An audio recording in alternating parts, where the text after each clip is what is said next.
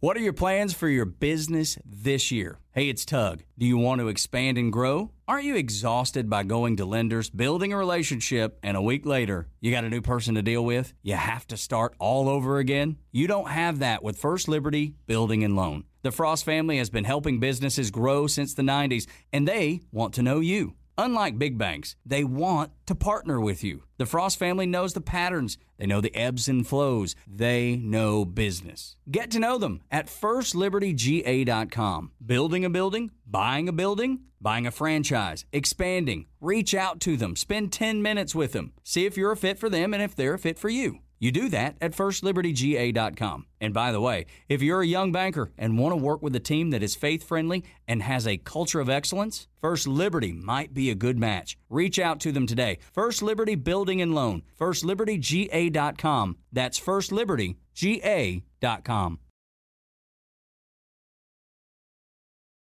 Okay, now next on the tee with me in this special edition of the show is John Simpson.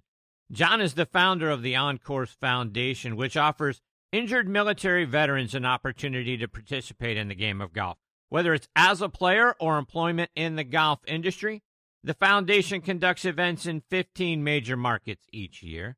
John also worked for IMG for many years alongside Mark McCormack in supporting the big three of Jack Nicklaus, Arnold Palmer, and Gary Player. Mr. Palmer was a patron of On-Course since its inception. John went on to manage the business affairs of players like Nick Faldo, Vijay Singh, Bernhard Langer, Nick Price, and several others. And it is a huge privilege to have him with me today here on Next on the Tee. Hi, John. Thanks for coming on the show. Uh, nice for having. Nice speaking to you, Chris. John, I want to start out by going back to early childhood for you. I read that you had polio as a kid. Talk about what it was like growing up for you and dealing with that. Well, it was uh, it was interesting looking back and uh, quite character building. But uh, I was I had some lot of operations when I was 13, so I think I was in in hospital for about a year altogether. Uh, and I was very lucky because uh, my father played golf and a, a, friend of his played golf, and they said to me, although you're in a, a brace and, and your left leg doesn't work, the one game you can play on a level playing field with able bodied is golf. And so I started playing golf, and uh, as they say, the rest is history.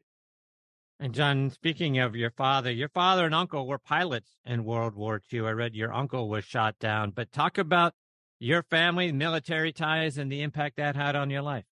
Sure. Well, my dad was a Spitfire and Hurricane pilot in, in the Second World War and uh, stayed in until 56, he flew jets. And uh, my mother was a dental nurse in the Royal Air Force as well. So I was brought up as a sort of uh, RAF brat, if you like, moving all over the place. And um, had an influence on me in the fact that uh, I really wanted to be a fighter pilot myself, but obviously realized that that wasn't physically possible and uh, that I'd really better find something else to do um, that would keep me occupied and, and help me give me a good career. And uh, I was very lucky that I had heard about Mark McCormack managing the big three. And in fact, it was Arnold Palmer that was patron of the charity. Um, and I just thought, I think it's the business of the future. And I wrote to him and a bit naughtily said that I didn't think he'd go on much longer without me.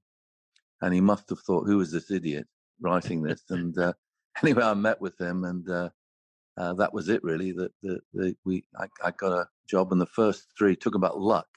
The idea was to try and sign players outside of the states, and um, the first three that joined were uh, Nick Faldo, Bernhard Langer, and Nicky Price, which is not a bad three ball to start off with for anybody. what is it? a, a, lot of luck there, and then um, obviously grew from that into uh, many of the world's top players, and uh, had a tremendous career for around twenty years. So let's take that a step further. It's not like Mark handed you those guys. How did you go about getting those guys to sign on the dotted line? Some really good names. Three of them you just mentioned, the big three. I'm losing you again.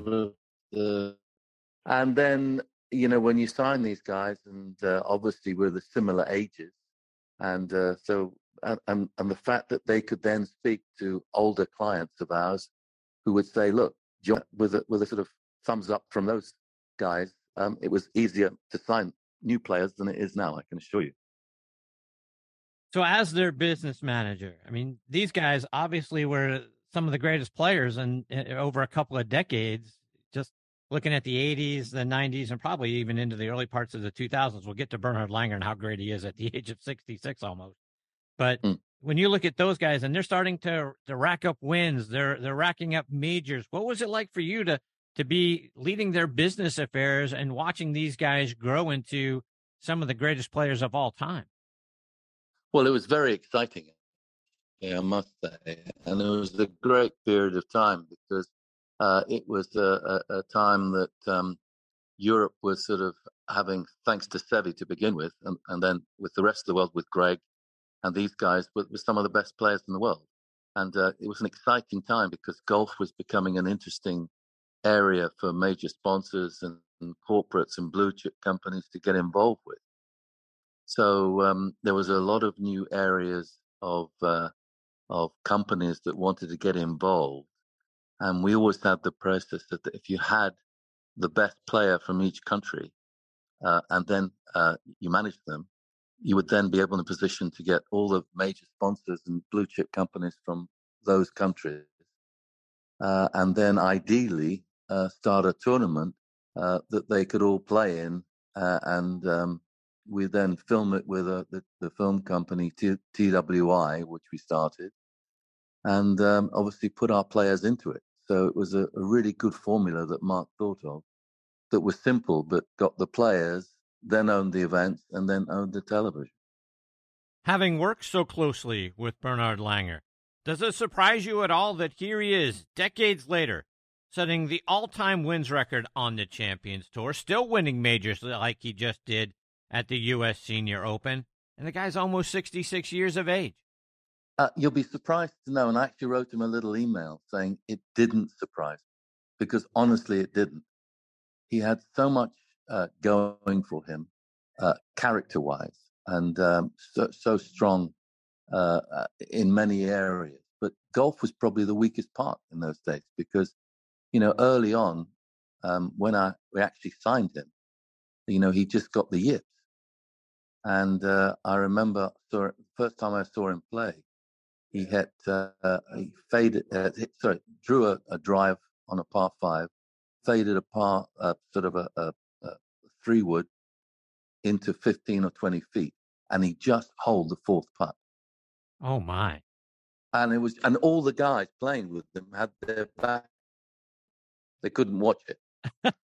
and he went out straight away and started practicing his putting. And um, I, I just thought he was such an amazing guy. And I asked two players. One was Tony Jacklin. I said, What do you think of Bernhard Langer? And he said, Once you've got the yips, you will never ever uh, be able to to win tournaments. That's the end of your career. Don't think about it. And uh, I asked Ray Floyd to have a look at him, and he said, uh, I haven't played with him, but I heard he had trouble with his putting. And Ray actually saw him on the practice ground. He said, I don't know about why I'm going to play, but I can see three knuckles on his left hand, and I don't think he'll hit the ball high enough to win in America. Wow. He proved them all wrong because he changed things to get it right. You know, I'm sure yeah. they were in their own mind they were right, but he managed to change. And um, you know, he's exactly the same guy. Even the clothing, not many people can say that. So, John, as as they start winning and they start racking up majors, I have to imagine demand for their time, appearances, endorsements, things had to be going crazy. What was it like fielding the demand that corporations and shows and people had for them while also making sure they had the right amount of time to continue to focus on how to win golf tournaments. Well, the major, uh, the most important thing uh, for these guys was winning majors, and um, we all knew that if you continue to win majors, perform uh, in majors, and win other tournaments, the money would always be there. You always make money on the back of that. So um, you know, we're always very careful that what they did was uh, nothing short term, but long term.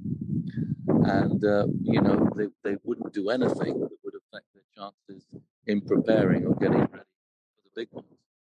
So um, I got, you know, on my job was always to, to sort of deliver everything. If someone rung me and said, I want one of these guys and I'll pay them, you know, whatever it takes to get them there, I had to report that. Um, and they would make the decision. So I usually say what do you, what would you do? And I said, I wouldn't do it. And they said, well, we agree. So it was a sort of relationship built on trust. Uh, and the goals that they had were the goals that we had. And you had to take a long term approach into the whole business. John, I'm sure over the years you had to field some crazy requests. What are some of the asks that made you shake your head and say, You want one of my players to do what? you know, there's many of them. Some of them we can't even talk about.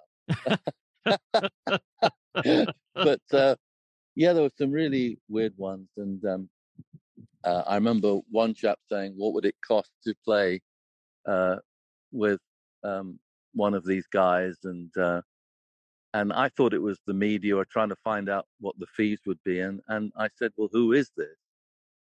and uh, he said, well, I can't really say, which was basically in a very nice way the end of the conversation because if I don't know who I'm talking to, anyway, it yeah. turned out to be a really super gr- group uh, from uh, was the Brunei, you know, the Sultan of Brunei. Wow! And they wanted, and it ended up with about ten or fifteen of the top golfers going over to Brunei after playing in the Johnnie Walker uh, tournaments in in um, in um, Thailand uh, for a day and a night, and I don't think anybody ever got any more fees or more fun than they had in doing that. And that was a phone call that could have easily, you know, nothing could have happened with because nobody would say who who it was, and I wasn't going to say how much it was going to cost to people I didn't know. But everybody was trying to keep everything quiet, so that was pretty bizarre. John, you visited the Headley Court Rehabilitation Center in the UK there in 2008. Talk about what you saw there, and was that really what led to the start of the On Course Foundation? Yeah, definitely. Uh, you know, I'm obviously being disabled myself, and uh, I played golf, and uh, one somebody who I played with, and I wasn't too sure what he did, but he actually worked at Headley Court and asked if I would go down and speak to um, some of his people, and I thought it was a school, or I wasn't too sure what it was. But I, I played well that day, and you know, I thought sure. And I found out it was Headley Court. It had a big um, effect on me because you know the injuries I saw were horrific a lot of the time. Youngsters, very young guys, and, uh, you know, I just remembered my situation, and no one ever told me uh, that golf was a game that I could play during my rehab for the reasons we talked about and the confidence, self esteem, and playing on a level playing field. That's the key with able bodied people. And um, so I thought I'm in a great position uh, being in the golf industry and I say being disabled myself to start a charity that would help them to play golf on a long term basis uh, with the aim of uh, getting them employment in the golf and related industries. And uh, luckily, that's all that came about. And that's when I spoke to a few people, like Arnold Palmer said immediately that he would become the patron for us. And, uh, you know, the, the sort of help we got early on, basically in the public se- sector and uh, not from governing bodies particularly, except for the R&A, were very helpful um, to, to actually get cracking and um, create this. It's quite difficult to start a charity. You know, it, it's it's amazing how many people want to let you know that something like 75% of all charities started have gone bankrupt within three years. So I got the message, and that's one thing that was never going to happen because I just had a gut feeling that we were this was really going to work, and uh, thank goodness I was proved right. You mentioned Mr. Palmer as a patron of the foundation. Talk about his influence and the things he was able to help you achieve. Well, he was an amazing guy, number one. Uh, I have huge admiration for what Arnold did, obviously, but not on, uh, on the golf course, but as a person. And um, every year we would take uh, uh, 20 of our guys to Orlando to the Grande Vista, the Marriott there. We still do it and uh, to do a week's sort of getting involved in golf and training and, uh, coaching, and then Arnold would always invite them over for a cup of tea or coffee, whatever. And uh, the way he spoke to them, being an expert himself, uh, was quite extraordinary. And he always had time for people. And uh, I thought it was funny that uh, the first time we went, uh, some of the youngsters, of course, they're not golfers. And when we said we were going over to uh, to meet Arnold Palmer, all they knew was, "Is that where they make the drink?" so I said, "No, it's not. It's actually a person who's, you know." I said, "We call him the king," and it's amazing. After you know meeting him, they all turned around and said, "My goodness me, he is the king. What a great man!" And he was. He was great, and he knew exactly how to speak to them uh, in in the, in a very positive way, and uh, you know was was just fantastic. That's all I would tell you. He was brilliant. John, I have to imagine that you've seen some heartwarming stories based on the impact that OnCourse has had on veterans' lives and other people that you've touched. Do you mind sharing some of the, the stories that really make your heart feel good?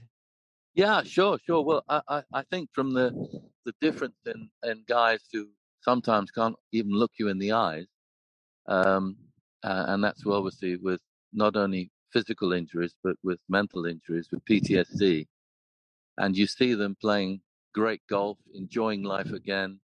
Um, and one of them pointed out that a, a, a, happy daddy is a good daddy. I remember that hit me pretty hard when I realized how true that was. And just sitting, you know, gets them off the sofa and uh, just feeling sorry for themselves. And um, we have some great stories. I think that one of the guys who's actually qualifying for the Simpson Cup today, we've got the qualification in Britain at the moment, final final qualifying and he had a, a sort of brain injury and uh, wanted to uh, work outside, and we got him a, a, a sort of four month uh, trial and, and, and sort of try greenkeeping at uh, Royal Lytham, which he passed with flying colours, and they gave him a job. Wow. Um, a, year into it, um, there was a machine that the golf director or whatever had got in to do something with the golf course. They'd rented it, and it broke down and it was 24 hours to get it fixed. And David said, Well, hold on. I think I could fix this. Because you forget, a lot of these guys have got a, a, a lot of um, qualifications in other areas. And um, he duly fixed it in about two hours. And now he is in charge of all machinery at Wentworth Golf Club. Oh, my.